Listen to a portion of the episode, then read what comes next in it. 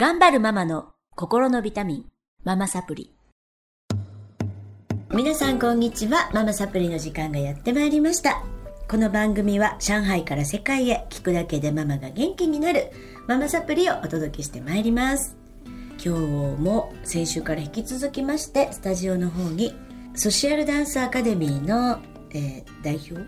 代表は主人 運営をしてらっしゃる黒田留美子さんをお招きいたしまして、まあ、人生のこと子育てのことあれこれ聞いてまいりたいと思います。よろしくお願いします。よろしくお願いします。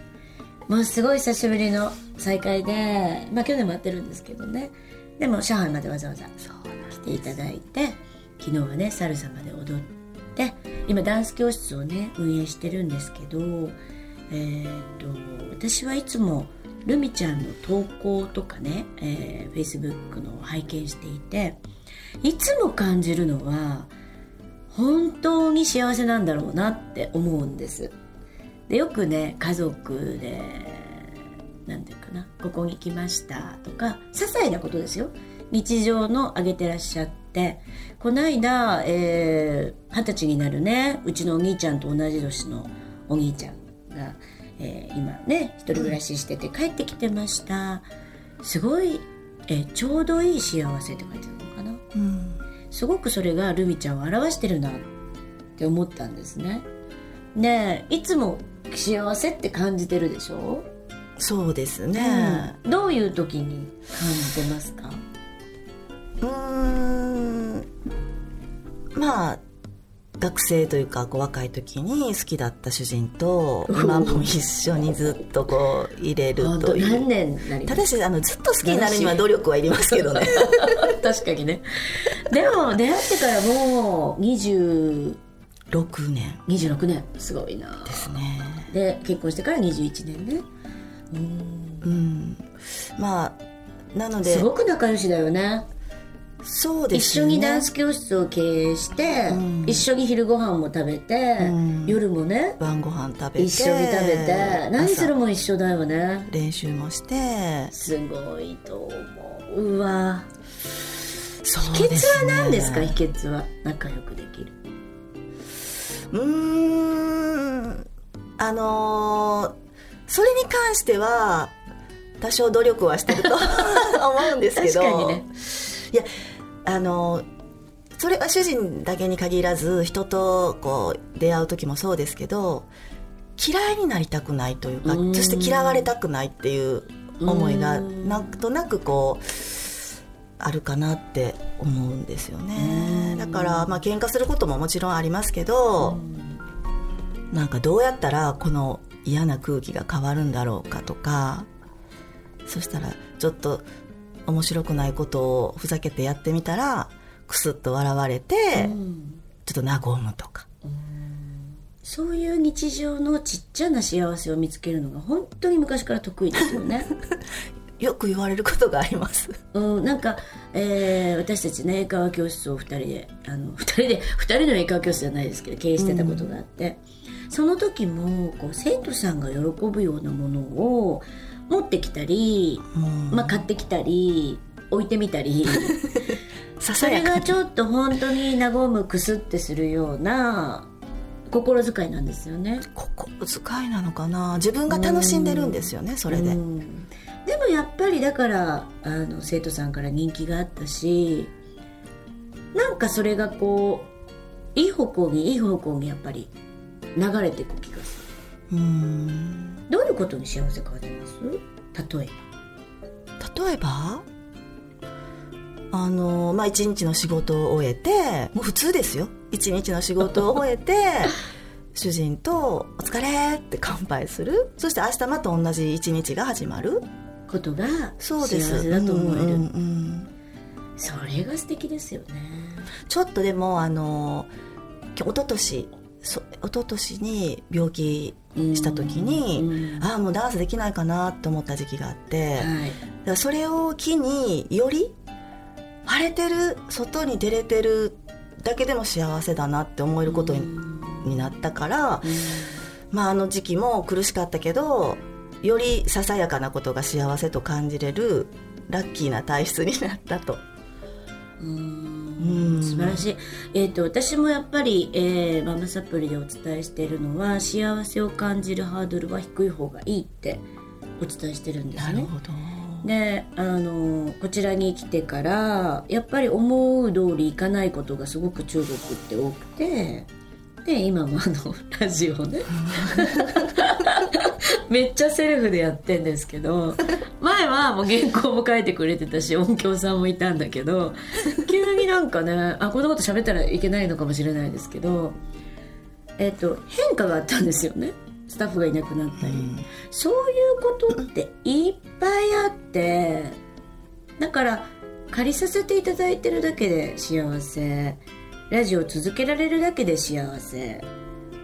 ねタクシーの運転手の機嫌がいいだけで幸せってなってくるんですよ、うんうんうん、本当に目の周りにうんなんかいろんな ハプニングが起こり続けるのでまあね昨日から来てなんか分かると思うんだけど 急に飛び出してきたりね死なんかってよかったとか、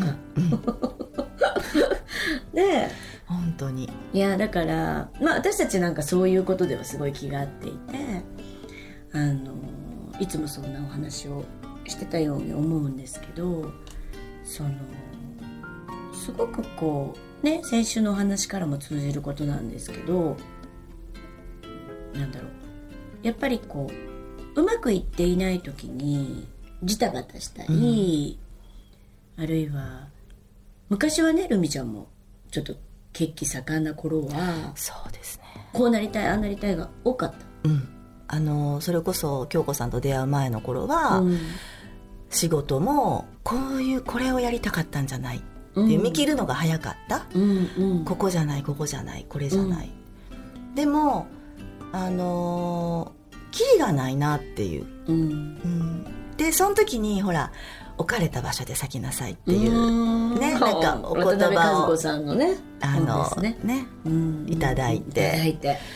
あこれかと、はい、でその時の職場で、まあ、京子さんといろんなあのまあええっとほら営業だったり、はい。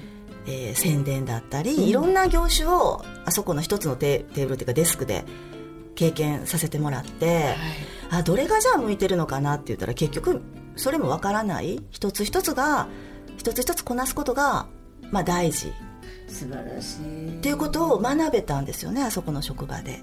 素晴らしい、うん、本当に一つ一つに愛を込めてやってましたよね。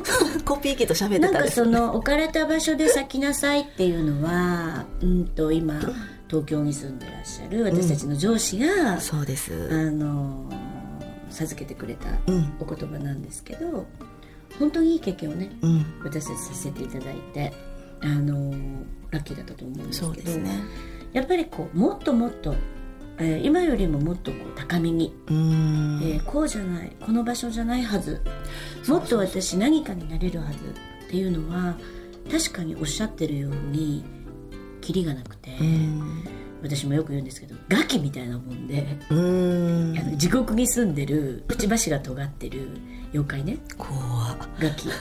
でそのガキはいつも痩せこけててご飯が欲しいご飯が欲しいって言ってるんだけど、うん、食べ物が出てくると食べる前に消えちゃうのボって燃えて。なんかそんなことを人生って私たちって繰り返してるのかなっていうふうに思うしまあ私もそうやってもがいてきましたが今ねやっぱ子供たちが二十歳になって、うん、まあその下もいるんですけどなんかとっても私ルミちゃんと波動が今合うなと思っているのが今の置かれた家族の形態、うん、決してそんなにすごくこうなんていうのかな、まあ、どこかに留学しててとか何かすごい大企業に就職しててとかそういう子供たちではないんだけど、まあ、それぞれがそれぞれの家庭をもう幸せだよねってねいつも言ってて、うん、うん、満足してるっていう境地になんか多くのママさんが到達できたならママがねなんか家庭がすごい平和になるんじゃないかなそうですね。そう、うん、お母さんが納得してないっていうのって、うん、子供にとってはすごくあの悲しうん。いことなんじゃないかなって、うん。だからたとえ私の息子や娘が今なんかこんなはずじゃって思っててもそれに向かっていった経緯がうん素晴らしかったらそれは大正解じゃないって。素晴らしいルミル、すごいって。うん、えーって。よく子供たちはびっくりしてたけど。でもうん。その結果を経た、えー経験を経たことが素晴らしいことだよっていう。いや本当にあの子供たちってお母さんを喜ばせるためにすごく生きているところがあって、お母さんが幸せで喜んでたら全てを。でその子たちの存在自体を喜んでたらうまくいくんですよ全部、うんうん。本当にそれだけだなと思うの今。二十歳まで育ててきてね。でもそれがね長い間分からなかった。すごい難しいことだったうん、なんか人格を育てなきゃとそうか、時にはやっぱり他人の声が聞こえてきて、うん。やっぱりこんなんじゃダメ。みんなこうやってるからこうやらなきゃ。とかどこどこの学校入んなきゃ。とか、えー何々の習い事みんなしてるから。とかね。やっぱりねあるんですけど今は私本当に心がすごい静かになっていてあの子たちでよかったしなんか結構もう比べなくなってる自分がいてうーんどうやってたどり着いたのかはちょっとわからないんですけど。がむしゃらですよね。それをねなんかお伝えしていきたいなと思った時にすごくルミちゃんとはあ同じことを考えてるし投稿を見ててもあ同じ匂いがする。って思ってラジオ出ていただきたいなと思ったんですね。ありがとうございます。なのであのすごくこうねルミちゃんの人生経験そしてまあ子育ての方法みたいなものからあのちょっと気づきとか学びがあればいいなと思ってお届けしておりますがまた次週もちょっと今度子育てのことをね、えっと掘り下げていきたいと思いますのでよろしくお付き合いください。今日はこの辺で終わりにしたいと思います。ありがとうございました。